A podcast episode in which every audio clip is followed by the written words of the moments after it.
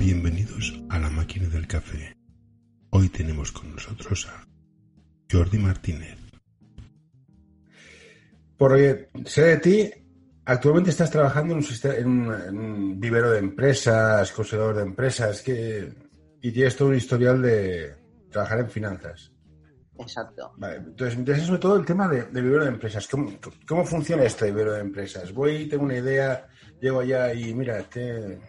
Vale, un vivero, un vivero de empresas, lo que, como su nombre indica, o sea, todos conocemos lo que es un vivero de plantas, o sea, pones una semillita y va creciendo y cada vez se hace y convierte en una planta grande. Pues lo, lo mismo pasa con la empresa. Alguien tiene una idea de negocio, tiene una posibilidad de, pues, ponerse y trabajar por su cuenta, pero empieza de, de, de de pequeño, o sea, no tiene muchos recursos, a lo mejor no tiene la formación suficiente, sabe mucho de un sector pero no sabe gestionar o la parte comercial, o sea, no todas las empresas cuando empiezan tienen todos sus, sus ámbitos cubiertos, tienen muchas dudas, sobre todo legales también al principio, eh, al principio. Si van a gestoría, los costes a veces son muy altos. Y el, el vivero lo que, lo que intenta es eso, es ayudar a que la gente que tenga una idea de negocio o que quiera empezar con una idea, quiera empezar un negocio porque sabe mucho de su trabajo, pero tiene eh, algunas partes que no las tiene controladas, pues ayudarles desde una empresa municipal a, a que todo, a acompañarle a que todo esto se, se supla y ayudarle a crecer. Y, Eh, En tu día a día te llega gente con... Yo creo que hay un perfil emprendedor. Que a gente le gustan los retos y se tira. Y gente que dices, es que tengo que comer. ¿Qué, por- qué- qué- qué- es, es importante esta diferencia? En plan, no, yo soy emprendedor y emprendo. En plan, es que me quedo en el paro y tengo que hacer algo. ¿Esto Sí. influye a la hora de, de- de- de lanzarse? Y de hecho, una de las cosas que medimos mucho es si la, la- la persona quiere eh, crear una empresa por oportunidad, ha visto una oportunidad, o por necesidad. O sea, desde los organismos públicos este dato nos lo, nos lo solicita. O sea, toda la gente que quiere montar una empresa, ¿por qué motivo es? Y de hecho, cuando hay épocas de crisis, es más alto el necesidad que el oportunidad. Suele ser más, suele tener más posibilidades de éxito cuando es una oportunidad. O sea, tú estás trabajando en un sitio, ya tienes todas tus necesidades monetarias cubiertas, pero ves una oportunidad de negocio por, porque quieres mm, una idea que tienes o resulta que ya tienes una cartera de clientes y dices, ostras, pues para trabajar para otros, trabajo para mí, las posibilidades de éxito suelen ser un poco más altas que la gente que dice, es que tengo que comer. La gente que tiene que comer a veces, eh, y lo vemos desde, desde la, la entidad, pues mm, ves ideas de negocio que dices, ostras, cuidado, pero tienen esa necesidad y se lanzan. Las No, posibilidades sí. de éxito a veces son más, más bajas. Entiendo, entiendo. Entonces, la gente que se, se lanza por necesidad, Mm. El porcentaje de éxito es más bajo según me dices. ¿Y hay algún tipo de, de- de legislación que ayude a la gente que se ha lanzado? Pero, claro, Ayuda a mantener este podcast en anorta.com barra colaborar. tiene un coste. Si quiebran, la ley de la segunda oportunidad, básicamente, me refiero a esto, ¿funciona? ¿O ¿Lo habéis usado? ¿Lo habéis, habéis recomendado a la gente en plan, mira, no, no lo hagas, no te lances? ¿O, como pasó hace unos años, la fiebre del emprender se sigue fomentando más de lo necesario? A ver, tú piensas que sí, que se fomenta el, tema de, de reemprender, de reemprender, porque al final es, es una manera de, crear ocupación. O sea, hay, dos maneras de, ocupar a la, gente. Entonces, que, trabaje o que, o que se cree su propia, su propia eh, ocupación. En España se, se dice que, que hay poco espíritu emprendedor comparado con otros países como por ejemplo Estados Unidos. Eh, Sin duda. Y, y- y básicamente es también por, por nuestra cultura y, nosotros desde pequeños, por ejemplo mis padres, y es bastante habitual, eh, la idea de ser funcionario y de tener un trabajo fijo y- y- y tener esa seguridad para nosotros pues, por nuestra historia o por nuestra cultura es muy, es, es muy importante. Y desde pequeño siempre se nos ha, se nos ha inculcado esta, esta idea. En miedo- países eso no pasa. Y el miedo al fracaso también es importante, porque la cultura del fracaso es... Exacto. Entonces aquí cuando hay Ayúdanos a mantener este podcast colaborando en patreon.com barra anorta o coffee.com barra norta. Alguien fracasa, monta, eh, tiene una idea de negocio y fracasa, está mal visto. En otros países como Estados Unidos se dice que no, que es, bueno. O sea, hasta valoran la gente que ha montado una empresa y no ha fracas y ha fracasado, no ha triunfado, porque tiene una experiencia que no tienen los que lo- los que han triunfado, porque siempre han ¿Y, triunfado. ¿no? ¿y qué te parece esto que sale a veces en las revistas de los rankings de competitividad? ¿Tan complicado es lanzar una empresa a nivel de trámites burocráticos o de salir? Porque yo entiendo que ahora se acaba la ley de pagar 50 euros al mes si empiezas a ser autónomo. 60, 60. 60. Que si no tienes ningún ingreso y que una empresa empieza a ser rentable desde el minuto cero, siendo legales, es complicado. Antes era peor, pero ¿cómo ves si, si es fácil, es difícil? A Si ver. son- perdona. Yo pienso que la idea de que es muy difícil, e- eso, eso está en, en la sociedad y yo pienso que no es tan difícil. Si la gente va a organismos como, como los nuestros, en que ayudamos a, a crear empresas, a que crezcan y tal, les facilitamos todos los trámites. O sea, pueden montar una, una persona, si quiere montar una sociedad limitada, por unos 200 euros lo, lo puede crear. Y ¿Me hay- por 200 euros? No está mal.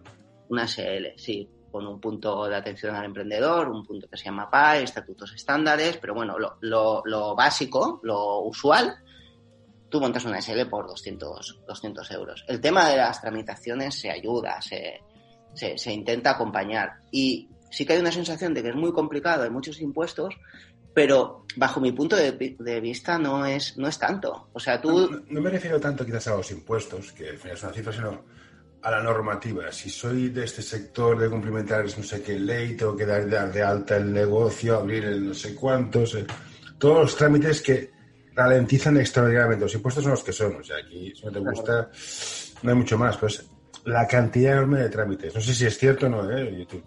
To- todo depende también de la actividad que te que, que- que quieras ejercer, pero si tú quieres hacer una actividad normal, yo qué sé, eres, quieres montar pues un, un- una empresa de servicios de, de lo que sea, pues de reformas o de o, o que vas a, a casa a reparar, pues tienes que, que- que cumplir una serie de normativas que marca el sector, pero Mm. pero no más que eso. O sea, si, si al final es darte de alta en seguridad social por autónomo, que es muy fácil, y en Hacienda. Luego, eso sí, claro, si tienes una actividad co- co- con una normativa específica, pues sí que la tenemos que cumplir, pero como en todo, en sitios. Si, eres un emprendedor en el sector nuclear, supongo que la normativa es más complicada. Eh, Es que- exacto. Y aquí otra pregunta que tengo muy interesante es, ¿qué diferencia más allá del marketing está entre el autónomo, el emprendedor y el empresario? Mira, básicamente la... A, a- a ver, o sea, entre el emprendedor empresario, o sea, vuelve a hacer la pregunta, por favor. Yo abro un bar. ¿Qué soy? ¿Autónomo, emprendedor o empresario? Bueno, para, para mí ya eres empresario. ¿Abras un bar o abras una cadena Vale, de...? es que hay mucho, mucho marketing al respecto. Entonces, la diferencia entre uno y otro. Es Entonces, básicamente... Lo, lo que sí que hay diferencia es entre quien monta a lo mejor una sociedad o, o es lo que se llama un autónomo, ¿no? Un empresario La, individual. la estructura legal, ¿te refieres? Sí, o sea, tú puedes montarte como empresario individual, que es pues el típico persona que se autoemplea y contrata o, o no contrata a nadie o contrata a una persona o dos que cotiza en, en régimen de autónomos o puedes montar una sociedad con otros socios o, o tú solo, una sociedad limitada unipersonal y contratar a más gente y dependiendo de tu participación estarás en autónomo o estarás en régimen general y los trabajadores también. Entonces, básicamente, la- si, si tu pregunta es la diferencia entre empresario individual o empresario que Sí, sí, está- además allá del marketing. O sea, ¿qué diferencia hay? Un autónomo, me doy de alta como autónomo, pero voy a darme de alta como empresa. No, sería darte de alta como Claro. empresa siendo uno es, es un poco ridículo. Pero a nivel, for- a nivel práctico, más allá del marketing. Sí, tú, tú piensas que, que hay la gente cuando llama autónomo, eh, tú piensas que autónomo es un régimen de, de cotización de seguridad social. Entonces, o tú puedes estar en régimen de autónomos o en régimen general. Un empresario individual tiene que estar en régimen de autónomo, pero piensa que un empresario administrador que tenga una participación alta está en el mismo régimen Sí, está en el mismo, está en el mismo sitio, sí. Entonces, eh, eh, el empresario individual lo, lo que tiene es que es tanto la creación como si luego quiere cerrar la actividad y un poco los trámites de, contabilidad o, del día a día son más, más sencillos y menos costosos que si tú montas una sociedad. Si tú montas una sociedad, una SL o una SA, tendrás que llevar una contabilidad. Eso ya tiene unos, una necesidad de, tener a lo mejor una gestoría más que te lleve toda la contabilidad o, personal que, te la lleve. Un autónomo no hace falta, con un libro de ingresos y gastos, pues ya es suficiente, es más sencillo, ya igual lo puede tramitar él, aunque, no, aunque no tenga muchos conocimientos de, del tema pues administrativo. de acuerdo. básicamente, al final, al final es una figura legal que en función de dónde vayas y qué quieres hacer cambia mucho. No es lo mismo, mira, voy a montar un bar que quiero lanzar un producto de fabricar no sé qué. Son El proyecto define la estructura legal, básicamente. Exacto. Tú piensas que ahora mucha gente cuando empieza, el consejo que damos nosotros, cuando tú empiezas una actividad y aún no sabes si te va a funcionar, empieza, yo tengo esta idea de negocio y vale, voy a empezar yo poco, pero no sé si voy a tener clientes ni cuántos voy a tener y tal. Lo que aconsejamos es empezar como empresario individual. Por dos cosas, por los trámites, que son más sencillos, y luego ahora mismo, mirando la situación actual, la bonificación esta que indicas de los 60 euros durante 12 meses y luego una modificación, eh, esto no se aplica para gente que monta una sociedad, empresarios de SL. Se está diciendo que, sí que se va a aplicar a partir de dentro de poco, pero hoy por hoy aún, aún no. Entonces ya de pagar 200, eh, perdona, casi 300 euros mínimo a pagar 60 euros cuando empiezas una actividad, pues ya solo esto y luego los trámites son más costosos y tal. Entonces el consejo es, empieza como empresario individual, que resulta que dentro de cuatro o cinco meses la cosa te va bien, tienes muchos clientes, tienes unas ventas increíbles, pues montate como SL. Luego ahora, luego también hay un tema de responsabilidades, hay muchos temas a analizar. O sea, nosotros cuando montamos, cuando viene alguien con una idea de negocio y no sabe qué hacer, le decimos, haz un plan de viabilidad, analiza todo. Aquí, aquí quiero llegar, esta, esta, parte es muy interesante. Todas las ideas son buenas sobre el papel porque el PowerPoint aguanta todo. Sí.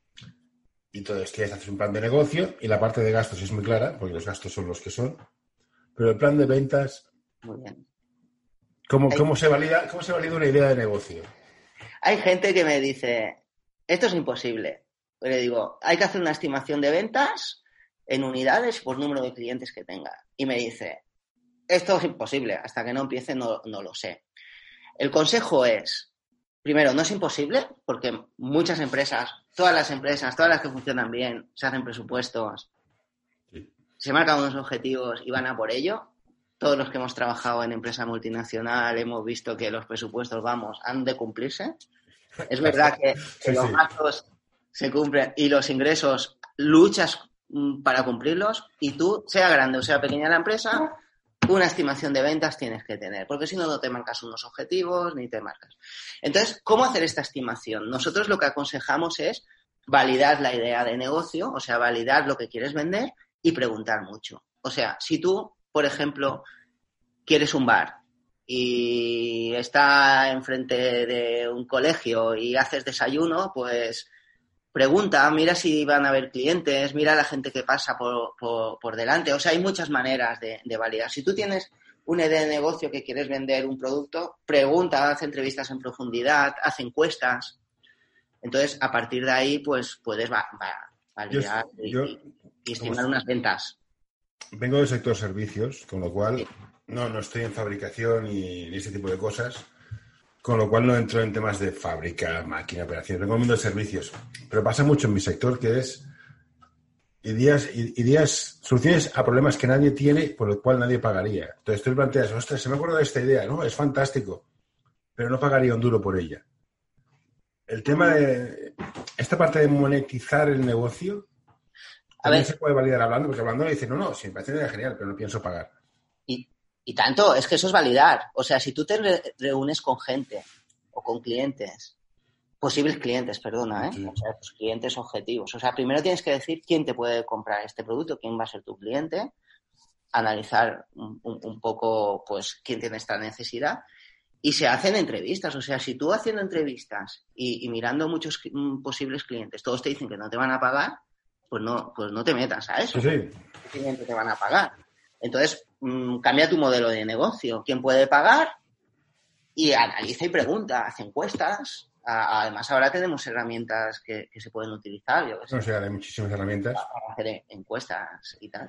Y a partir de ahí, preguntando, haciendo muchas entrevistas, que eso no tiene mucho, mucho coste. Eso, eso es otra de, la- otra de las cosas que, que nos encontramos. La gente, ¿cómo voy a preguntar si aún no tengo nada? Precisamente, es mejor primero preguntar para saber exactamente qué tienes que tener para que la gente quiera. Pero si tienes algo y resulta que eso que haces, al que, por- al que no has preguntado a tus clientes, eh, no, no lo quieren, estás mí- gastando recursos. A mí me llegado a decir de no comento nada porque me roban la idea. Me parece un poco absurdo. Exacto. Pero Es otra de las cosas que pasa. Sí, Sí, sí. no me va a robar la idea. Pero imagínate, entonces, yo tengo, una- me- me- tengo la suerte de poder montar una empresa porque tengo una idea, no estoy en el paro. No tengo la urgencia de tener dinero porque tengo, tengo un colchón. Entonces, tengo la idea, hago cuatro cosas, cuatro números y lo ideal sería ir a un centro como puede ser Barcelona Activa o centro donde, centro donde estás tú. Sí, A partir de ahí nos guiáis. sí. Vale. Y entonces, supongo que cada cual sabe lo que sabe. Yo sé lo que sé, entonces nos indicáis, dices, mira, tu plan falla por aquí, te falta una persona en ventas, te falta una persona en no sé dónde, y asignáis o recomendáis cómo mejorar, ¿no? Digo yo, el proyecto, o dónde Vale. falla. Bueno, yo te digo lo que hacemos nosotros. Sí, sí, sí, pregunto. o sea, cuando alguien tiene una idea de negocio, lo que aconsejamos es primero que hacemos cada, cada semana un curso que, que se llama de introducción a, a la, a la emprendeduría y ayudas que hay, que, que no dura, dura hora y media, y ahí sí que informamos, más que nada, sobre todo para aprovechar recursos. Toda la gente que nos viene, le, le solemos siempre informar de una serie de, de información que es necesaria para todos. Los agrupamos y ahí explicamos todas las ayudas o todo lo básico que tienen que saber antes de emprender un negocio. Por ejemplo, tú, si estás trabajando, tienes que saber lo que es la capitalización del paro o, si, o, estás en, en paro. Tienes que saber un poco qué formas jurídicas hay y sobre todo tienes que saber en qué te podemos ayudar. Pues eso de un curso de una hora y media, entre hora, hora y media, pues, pues será. A partir de ahí, se te explica también qué es el plan de, viabilidad y cómo, y cómo aconsejamos que, que- elabores tu, tu proyecto o tu idea de negocio. A partir de ahí, pues tú ya mm, te damos opción de, de coger hora con, con técnicos diferentes. Nosotros, en nuestro caso, tenemos técnicos especialistas en cada ámbito y si, por ejemplo, tú dices, yo pues quiero que se me explique mejor las formas jurídicas o que se me diga cuánto me costará, qué trámites tengo que hacer para darme de alta, pues ya puedo no- directamente. No existe el rol de mentor, en plan, tu proyecto está muy bien, pero te falta más esta parte que la otra y te, y le quedaría guiando. Exacto, entonces no- nosotros lo que hace, exacto, entonces cuando tú lo que quieres es hacer un plan de viabilidad, se te asigna una persona que sería Ah. tu tutor, que le llamamos, o, o mentor, Mm, Sí, sí. y, y a partir de ahí se te va guiando. Empiezas a trabajar el plan de viabilidad, se te pide una serie de datos y a partir de ahí vas haciendo el, el documento de plan de viabilidad donde que, que no deja de ser pues la idea de negocio y, y una estimación de ventas y de gastos, unos resultados a tres años y a partir de ahí lo, va- lo vas trabajando. Dependiendo de tu proyecto, pues lo elaboras más o menos. Este plan de viabilidad que haces te sirve desde pedir financiación, capitalizar el paro, a, a lo, que, lo que quieras y es tu, tu, tu guía. Y en, tu, y en tu experiencia, ¿cuáles son los modelos que funcionan? B2B, B2C, fabricación, servicios, sector primario. ¿Cuál es el que suele funcionar más y cuáles de los que son los más rentables? Porque me imagino que habrá sectores que son más rentables, otros menos. Otros... ¿Cuál es, cuál es el, el arquetipo que tiende a funcionar mejor? Mira, de, las empresas que vienen al vivero y, que suelen tener más, más éxitos, o sea, una variable de las, de las que da éxito es que, que, por ejemplo, entren en nuestro vivero, porque es- tienen un, un cierto acompañamiento, nosotros hacemos una valoración y tal, y luego tienen unas características que a lo mejor no, no tienen otras empresas que no entran en el vivero. Por ejemplo, las empresas, últimamente las- los comercios, tienen una tasa de supervivencia más baja que las empresas que tienen un, de- un despacho, las de servicios. Pues, ya eso antes, antes del COVID, imagínate ahora. Eh, entonces, claro, si la empresa entra en el vivero no es un comercio, porque digamos son empresas que están ubicadas, ya, ya por ahí tienen menos, menos posibilidades de, supervivencia. Y luego también tienen cierto acompañamiento y antes de entrar, pues nosotros solo, solo dejamos que entren empresas que realmente nosotros que son, vemos que somos, son viables. Eh, suele, suelen tener éxito las empresas que ya tienen una experiencia previa. O sea, cuando me viene una empresa que dice, oye, yo llevo 10 años trabajando en esto, trabajo para una empresa, pero ya tengo una cartera de clientes, ya sé cómo trabajar, lo que voy a hacer es mejorar lo que hacía antes trabajando. Estas, la, verdad es que ya, ya se ven enseguida y ya suelen tener éxito, porque ya empiezan con, con clientela asegurada. Y estos son los típicos que me dicen, voy a vender esto y, y lo venden o lo, o lo, o lo superan. O sea, si tú ya empiezas una empresa con una seguridad, unos contratos firmados de clientes y, un know-how, un saber hacer y una y, eso, una unos clientes que confían en ti, eso te da mucha. Y las empresas que se basan en modelos de, inversión y desarrollo, o sea, farmacéuticos, por ejemplo.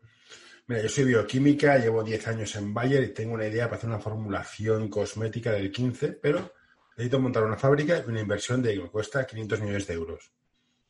La idea es buena, el mercado existe, pero es factible. ¿Es fácil levantar este tipo de proyectos en este país? A ver, realmente a nuestro vivero nos vienen proyectos menos ambiciosos que este. Sí, sí, pero ya, ya, se me ha ido un poco la, emoción, se me ha ido. Eh, claro, cuanto más inversión, más, difícil y sobre todo captar tanto, tanto dinero es, es, complicado. Lo que sí que nos vienen en nuestro vivero son startups de, con ideas tecnológicas, algunas, algunas potentes.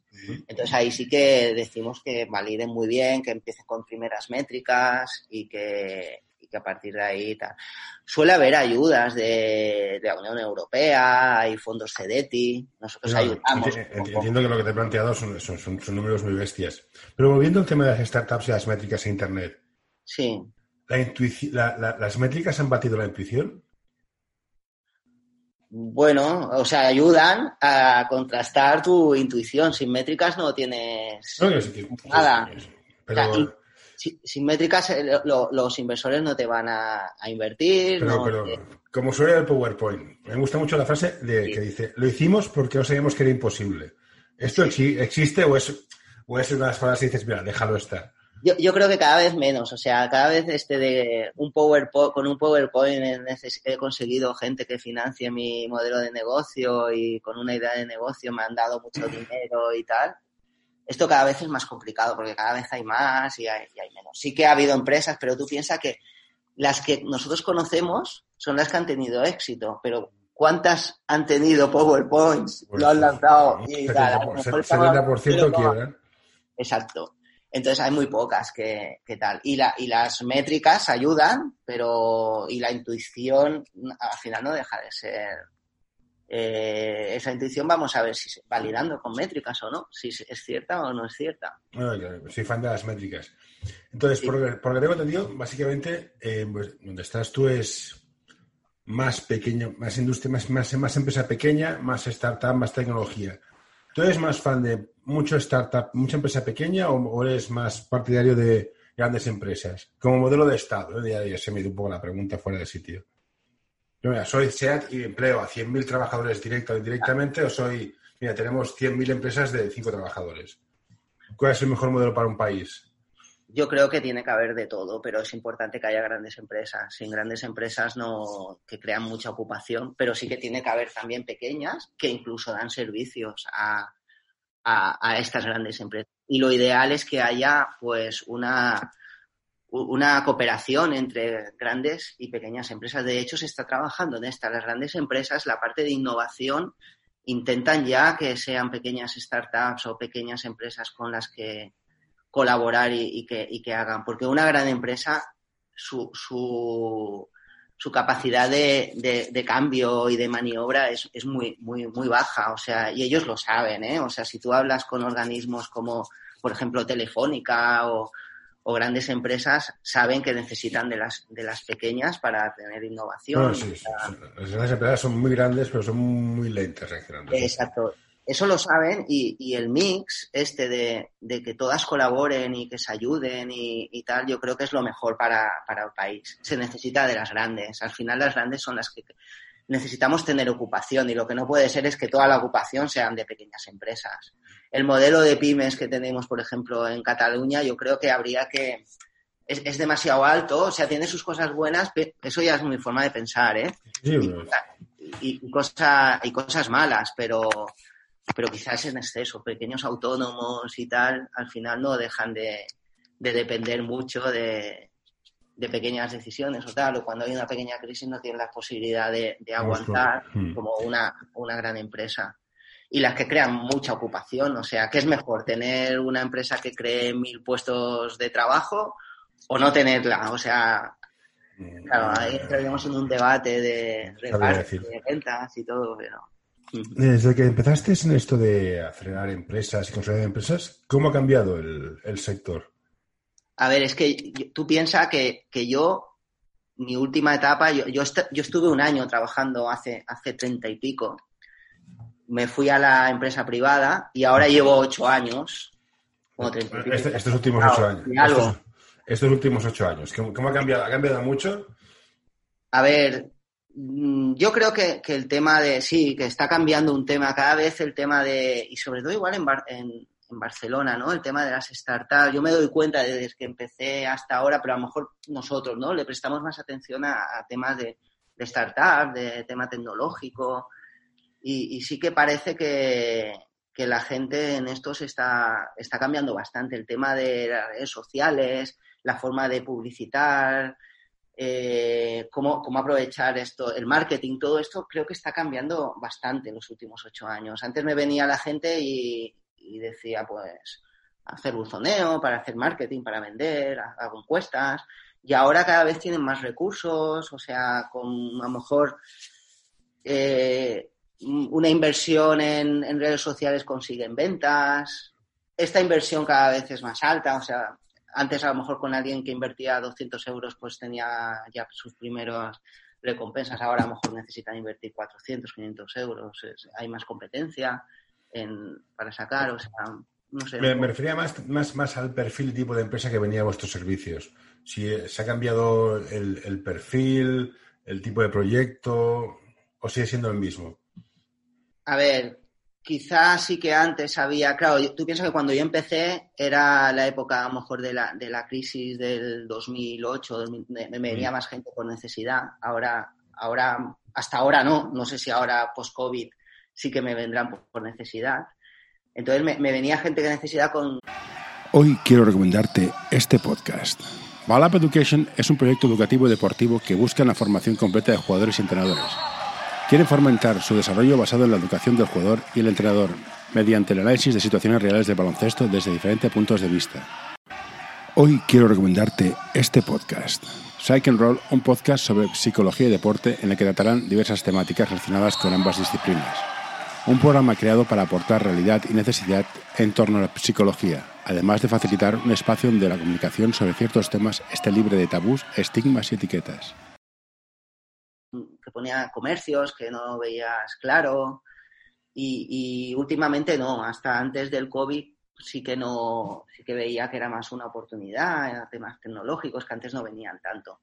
También igual porque nosotros también nos estamos enfocando y estamos intentando formarnos en, en tema más, más de nuevas tecnologías y tal, y, eso hace que el boca oreja pues nos venga gente tenemos convenios firmados con empresas para hacer eh, aceleración de empresas y tal, y eso antes no lo, no lo teníamos cuando empecé.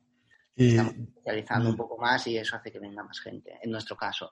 Pero yo creo que sí, que, en principio la gente joven, nueva, tiene más, más formación tecnológica o de redes sociales, de internet, y tal, que antes no, no, no tenía. Esto me saca una pregunta. ¿Qué hacemos con la gente joven? La tasa del paro en España el sector de la juventud es el 41%. ¿Qué hacemos con ellos? ¿Que emprendan o, mira, coge la maleta, hijo mío, y vete? Claro, yo diría que, probaran de emprender. O sea, que yo he visto gente joven que si lo hace bien tiene, tiene éxito. ¿Y qué, les dirías? ¿Qué dirías? Mira, hijo mío, si, si emprende, pero antes de emprender, estudiate esto, esto, esto y esto. ¿Qué, qué, qué, ¿qué deberían de saber los jóvenes? ¿La legislación? ¿Cuatro cosas de finanzas?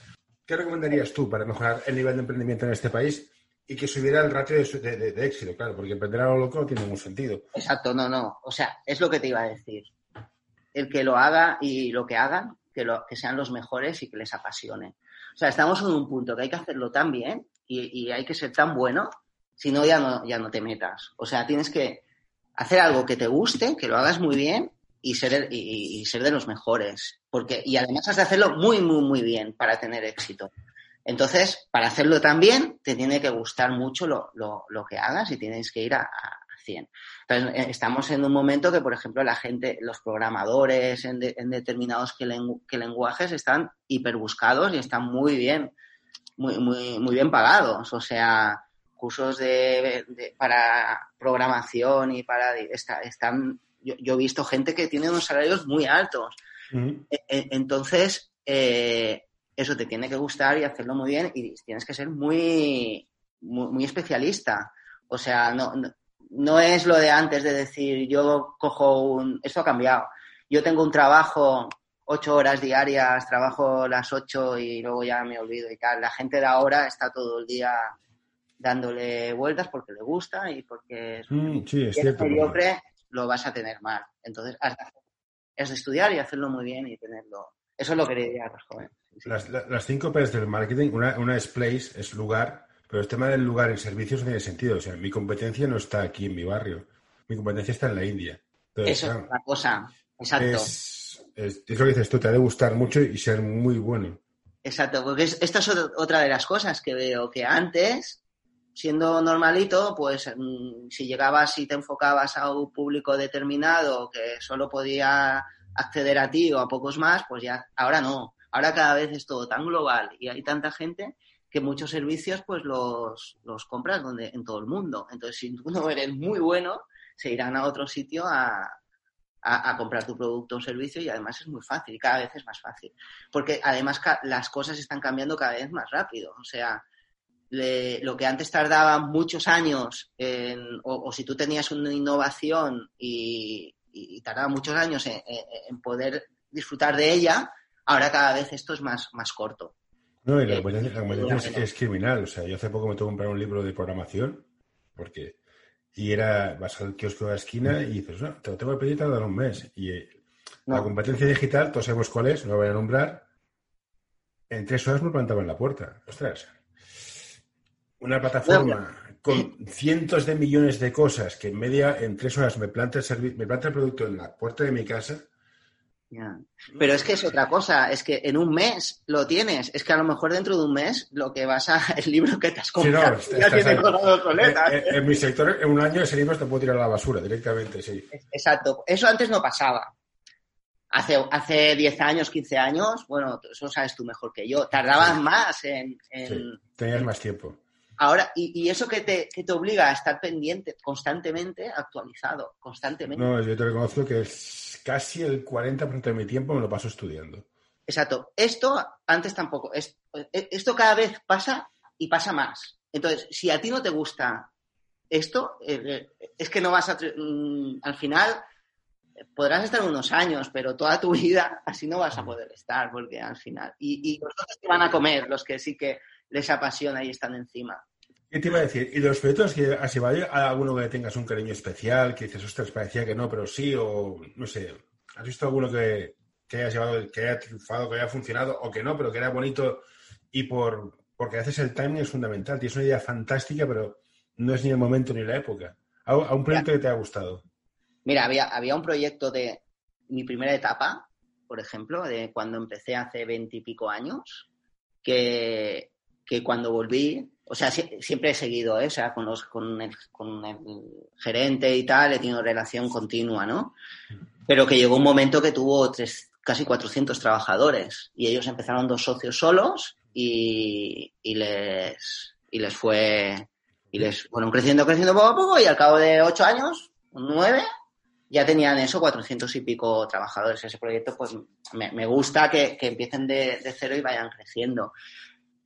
Eh, cuando empecé hace ocho había un proyecto, una empresa que, también vinieron tres, cuatro socios que querían que les ayudara a buscar financiación, les ayudamos y al cabo de cuatro o cinco años también tenían veintipico trabajadores. Y Ahora con el COVID no, tengo que llamarles a ver cómo les va, pero también te, te, gusta, ¿no?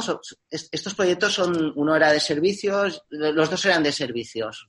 Bueno, y luego hay, hay, varios proyectos que van en el vivero y que ves que van creciendo y al cabo de un tiempo pues se tienen que ir porque han crecido y, y ya, y al vivero les queda, les queda pequeño pues también son unos, unos de, que venden máquinas, que hacen máquinas y tal, y, ves que van creciendo, que empiezan con dos socios y luego al cabo de un tiempo pues son seis, siete, ocho trabajadores. Esos son los que a mí me, me, llama, me gustan, ¿no? Que, ves que creas y ayudas a, crear ocupación y a los socios les va bien. O sea, ves que han, profesionalizado y han, y han conseguido montar una, una empresa.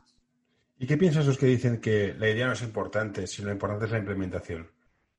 la implementación. Sí. Mira, yo, yo creo que una de las cosas más, más, todo es importante, pero una de las cosas muy, muy importantes son los socios también.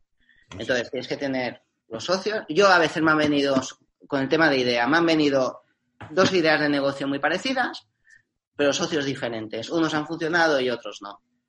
El éxito es. Y al final el socio es el que implementa, ¿no? Entonces dice, ¿cómo voy a implementar? ¿Cómo voy a hacer? Y tal. Entonces, una buena idea con unos buenos socios, pero si pudiera elegir, yo prefiero buenos socios que buena idea. Hombre, yo creo que aquí un error, un error cultural muy, muy mediterráneo es, yo voy de, de con, este es mi socio porque es mi amigo. ¿eh? No, a ver, no, no, no, no, O sea, esto es una empresa, esto es un negocio y yo me llevo a matar con este tío, pero es mi socio y lo que ha de hacer sabe un huevo y medio. Entonces, mm. creo que no sé si me equivoco, ¿eh? que hay una cultura mediterránea de somos todos amigos. No, no, esto es un negocio, somos profesionales. Una vez cerramos, tú te vas a tu casa y yo voy a la mía. ¿Crees que, y te lo digo porque también, sabes que eh, toco temas de abogacía, muchos de los casos que se gestionan en los despachos son pactos de socios que se han de rehacer porque un socio tiene una idea, el socio impulsor, y luego está el socio que va a rebufo y dice, no, no, yo, yo estoy bien aquí, no quiero hacer más. El tema de socios, ¿cómo lo, cómo, lo, aconsejáis desde vosotros? Porque al final esto peta tarde o temprano. Si la empresa funciona y pasas de ser tres socios, pasas a ser 60 trabajadores, que es un salto cualitativo. Mm. Bueno, una de las principales causas de, de, cierre de empresas, de no funcionamiento, es por desaveniencia entre los socios. ¿sabes? Entonces, es, una de las cosas que nosotros tratamos mucho. Cuando vienen, somos dos amigos. Bueno, somos dos amigos, pero realmente, o tres o cuatro, realmente, ¿qué hace cada uno y cuánto se paga por el trabajo de cada uno? De cuando nos vienen. Somos cuatro y vamos el 24% cada uno y todos hacemos lo mismo y cobramos lo mismo. Uy, cuidado. Primero, si hacéis lo mismo, con uno es suficiente. Vamos a ver qué responsabilidad tiene cada uno quién es necesario, quién no es necesario. Que no sea necesario, por muy amigos que seáis, lo siento, esto es una empresa y no es... A tu trabajador le pagas un sueldo si quieres, pero no tenga derecho de voto. Exacto. Y luego el tema de, de, los, de los salarios. O sea, si tú, tú por tu salario tendrías que estar cobrando el doble del otro, que lo que va a hacer es trabajo administrativo, pues oye, mm, pues tiene que ser así. Si no, a la larga va, a, haber, va a haber problemas. Sí, porque creo, que se confunde el plan. Somos cuatro socios, hemos puesto todos el piso porcentaje, tenemos todos el 25%, pero las nóminas es otra historia. Yo hago labor comercial y me llevo más porque vendo más porque tú estás haciendo lo que dices tú. Eh, hablar con la gestoría. Y esto. Exacto. Y eso que hay que. Es una de las cosas que hay que trabajar desde el principio. O sea, esto se ha de hacer lo que dices tú, un pacto de socios donde quede todo claro y donde quedes y, todos los socios estén de acuerdo y que no haya malos, entendidos, que esté por escrito y que, y que se trate todo, todos los puntos importantes de, la sociedad. Y, oye, y no tiene que saber mal que, oye, lo que haces tú es que lo puede hacer un empleado administrativo y le pagaremos mil euros y tú me estás pidiendo tres mil lo siento mucho. Entonces hay dos cosas, el capitalista y el socio trabajador. Si tú pones capital y la empresa tiene beneficios, pues te da dividendos en función del capital. Y otra cosa es el trabajo que hagas. Y el trabajo que hagas tiene una remuneración que nosotros ahora pues acordamos y tú tendrás tu nómina como trabajador y tus dividendos como socio capitalista. Quieres meter dinero y participar, pero la empresa ahora mismo, pues tu trabajo no lo necesita, pues oye, vamos a pactarlo y vamos a ver cuándo y cómo hacerlo. Entonces, el consejo siempre es hacer un pacto de socios. Siempre, cuando hay más de un socio y tenerlo todo por escrito, para que no haya malos entendidos. y luego una de las cosas importantes es que todos los socios vayan alineados hacia la misma dirección. O sea, ¿tú qué quieres? Dentro de tres años, de cuatro, de cinco, ¿qué quieres de esta sociedad? Porque si los intereses no son los mismos, también es, es, un problema. Entonces, todos los socios tienen que ir alineados. Entonces, si tú la empresa dentro de cinco años la quieres vender y, y, cobrar, o, tú quieres una empresa para autoemplearte y no quieres crecer, o sea, esos intereses tienen que ir alineados. Y yo quiero que la empresa venda 3 millones de euros al tercer año, si el otro socio lo que quiere es que con medio millón y vivir bien, entonces todo esto se tiene que planificar desde el principio. Y todos tienen que ir hiperalineados, si no, pues es, es un conflicto. La gente no es consciente del riesgo de emprender, o sea... Bueno, nuestra, nuestro hay de todo, ¿eh? O sea, hay gente que sí y hay gente que no. A veces nosotros vemos ideas de negocio que dices, pero ¿cómo puedes pensar? Y no son conscientes de que van a perder todo el dinero. Ahí es nuestro trabajo de intentar hacerles ver. Yo puedo entender alguien que emprenda porque necesita comer, ¿vale? Y con esto es suficiente. Entonces, si este es tu objetivo, no te hagas socio. No, no entres en... Porque es muy distinto estar pensando en cómo crecer, porque uno de los libros que me leí que fue muy interesante era el presidente de Intel, que decía que su secreto para triunfar era ser paranoico. Y estar pensando siempre que haría la competencia, por dónde puedo crecer, dónde está mi nicho. Y hay gente que no, gente, no, es que yo quiero tener un sueldo a fin de mes y ya está, mi punto. Entonces, ¿por qué te metes en la gestión? ¿Qué es estar presente en las reuniones de dirección? Si tu decisión va a ser, no, oye, hay que hacer una inversión para crecer en Sudamérica, cuesta 100 millones de euros oh no, que es muy caro. Sí, bueno, hay un riesgo, pero este tipo de perfiles tan temerosos. Lo, que suele pasar que estos perfiles, y esto nos pasa, ¿eh? que a veces vienen tres o cuatro socios para montar una empresa con una idea, tres, lo que dices tú, tres amiguitos, y luego cuando van empezando a desarrollar y cuando ya decimos, oye, hay que alinearse, tú quieres esto, tú quieres los otros, o cuando ya hay que mojarse y hay que decir, oye, venga, ahora tenemos que poner cada uno, yo sé, 10.000 euros o tenemos que dedicarle tanto. Ya se va viendo el que está más implicado, el que está menos, el que va a, tope y el que dice, oh, cuidado, y entonces ya, mientras se va haciendo el plan de empresa, ya se van descartando los que tienen el perfil de decir, yo lo que quiero es un trabajo y tal, porque unos tiran más que el otro. ¿Sabes? Por eso va bien desde el principio y hacerles trabajar a todos y, estar, y estar a, a tope, si no, claro, igual que alguien, imagínate, dos socios, uno trabaja en otro sitio y está como ayudando a horas y el otro está dedicándose plenamente al negocio y está tirando de todo. Al final, lo que pasa es que se, muchos se van descolgando. Los que dices tú que tienen un perfil, yo quiero un autoempleo y tal, si ya lo tienen, pues ya no, ya no van cada vez eh, aportando más ya se les ve que están un poco a la expectativa, a, ver cómo va, pero cuando se han de mojar ya no, ya no siguen, ¿no? Pero eso que me decías que me gustaría recalcar al principio de que un emprendedor tiene que, estar, tiene que ser obsesivo, estar mirando la competencia, innovando total, es, cierto, ¿eh? es que esto, presidente de Intel y Elon Musk dicen que es así, que es un obsesivo paranoico. Ha, ha, creado PayPal, ha creado Tesla. No me gustaría ser él, pero bueno.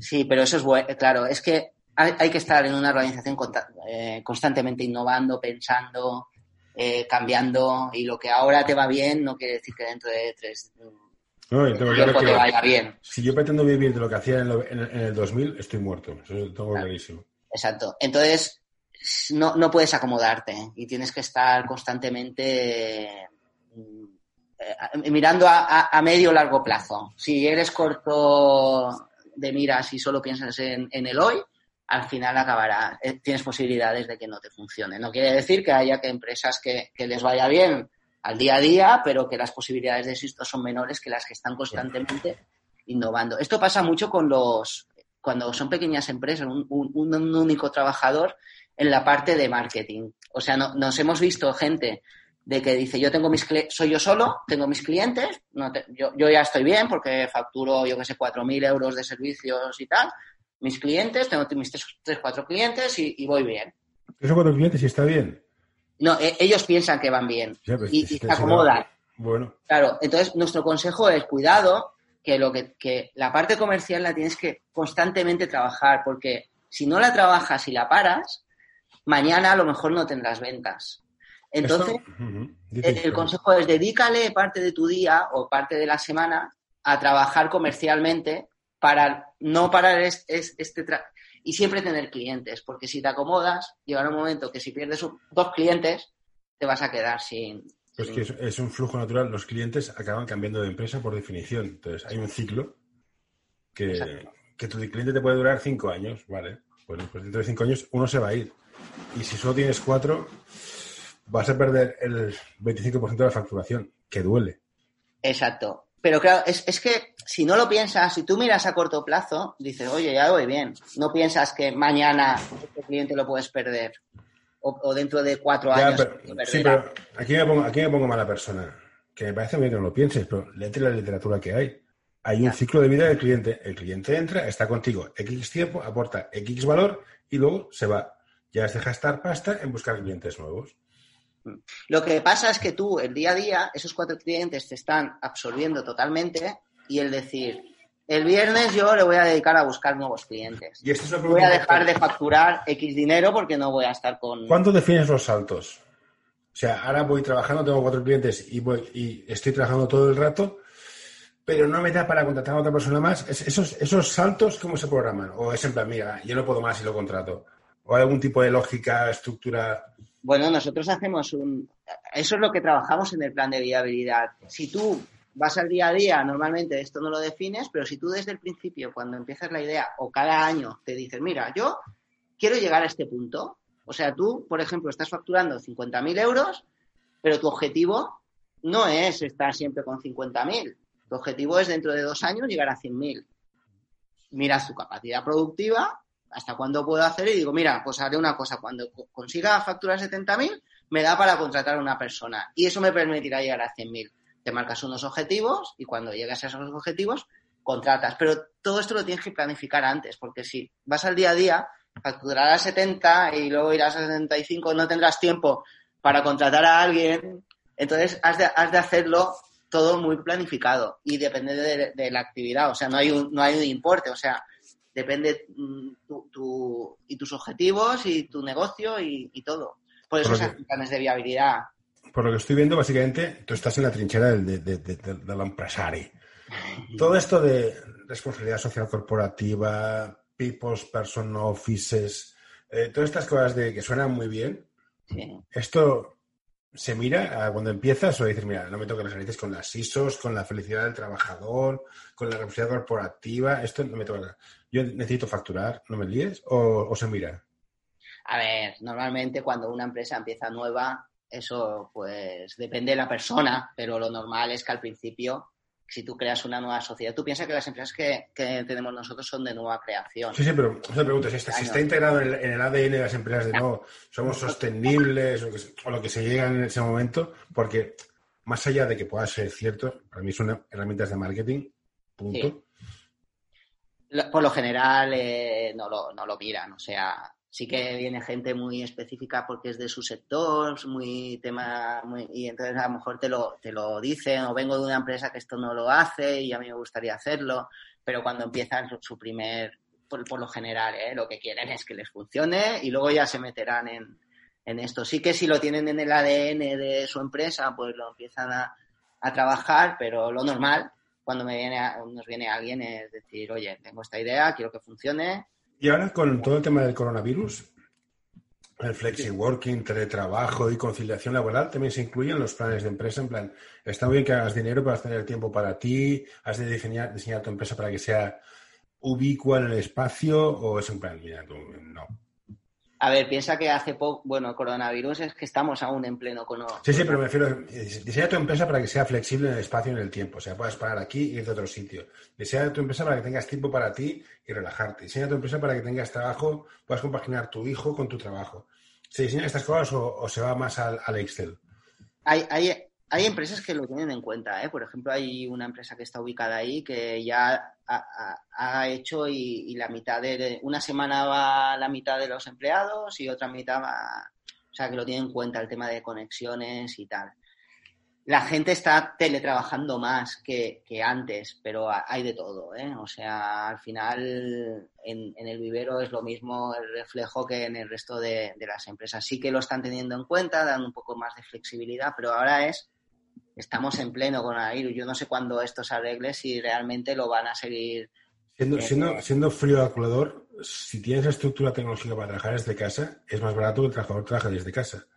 Hay que ver la nueva normativa que ha salido, pero claro, es un espacio. O sea, una oficina en el centro de Barcelona, si reduces al 50%, pasa al 50% menos alquiler. Claro. Está claro. Mm, lo que yo no sé, hasta también depende de las empresas. Esto si trabajas mucho por objetivos. Entonces sí que es verdad. Yo, yo ahora estoy yendo ahí al vivero y veo despachos que hay mucha gente y trabajan desde allí. Igual eh, por el tipo de actividad prefiere estar todos juntos. Con, yo soy un gran defensor de... Yo, ya sabes que yo desde el 2012 o 2010 estoy no tengo oficina, trabajo desde cualquier sitio. Ya, lo que pasa es que tú vas mucho por objetivos, ¿no? Tú no, sí, sí, yo, y vas a hacer. Igual trabajando fin de semana o hasta las 2 de la mañana. Sí, sí, yo voy por proyectos. A mí, donde estoy es irrelevante, es irrelevante. Tengo que entregar un proyecto tal día, a tal hora. Claro. Entonces, es diferente a otros que, la mentalidad, yo hago mis ocho horas, estoy haciendo... Pero eso no es que es un atraso, hago mis ocho horas. Sí, es, es, una reflexión metafísica, es ¿qué te pago? ¿Por tus 40 horas a la semana o por el trabajo que me das tú en unas hipotéticas 40 horas? Es más, si me das el trabajo que en 40 horas haces, en 20 te pagaría lo mismo y haría solo 20. Esto es más metafísica, ¿eh? personal. Yo creo que es una cosa que tenemos que ir cambiando, que el COVID nos ha ayudado a acelerarlo, pero igual hay organizaciones que no han acabado de, tener claro, ¿no? Y, aún les cuesta.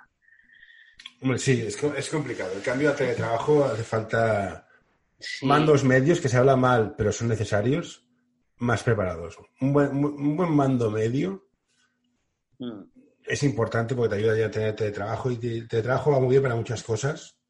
No es lo ideal, bueno, no, necesariamente te ayuda a conciliar, pero el ahorrarte la hora, la hora de viaje para trabajar es importante y bueno, no sé, yo soy, ya sabes que soy muy fan del teletrabajo. Ya. Pero bueno, veremos qué tal. Entonces, si te gusta este episodio, por favor, deja un comentario o compártelo con tus amigos. Ya sé que es una pesadez y todos lo pedimos, pero ayuda bastante. Volviendo al principio, yo tengo una idea. Sí. Voy a vuestro vivero, me echáis un cable para aquí y para acá. ¿Y cuándo, cuándo le dejáis marchar? ¿Cuando pasa a ser una, gran empresa? ¿Cuando pasa de 50? ¿Cuando los socios dejan de querer? O...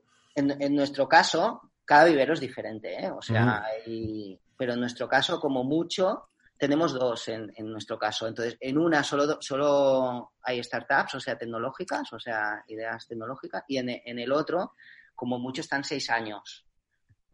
Pero dejamos un porcentaje de, de gente, un 30% de gente que a lo mejor necesita estar más.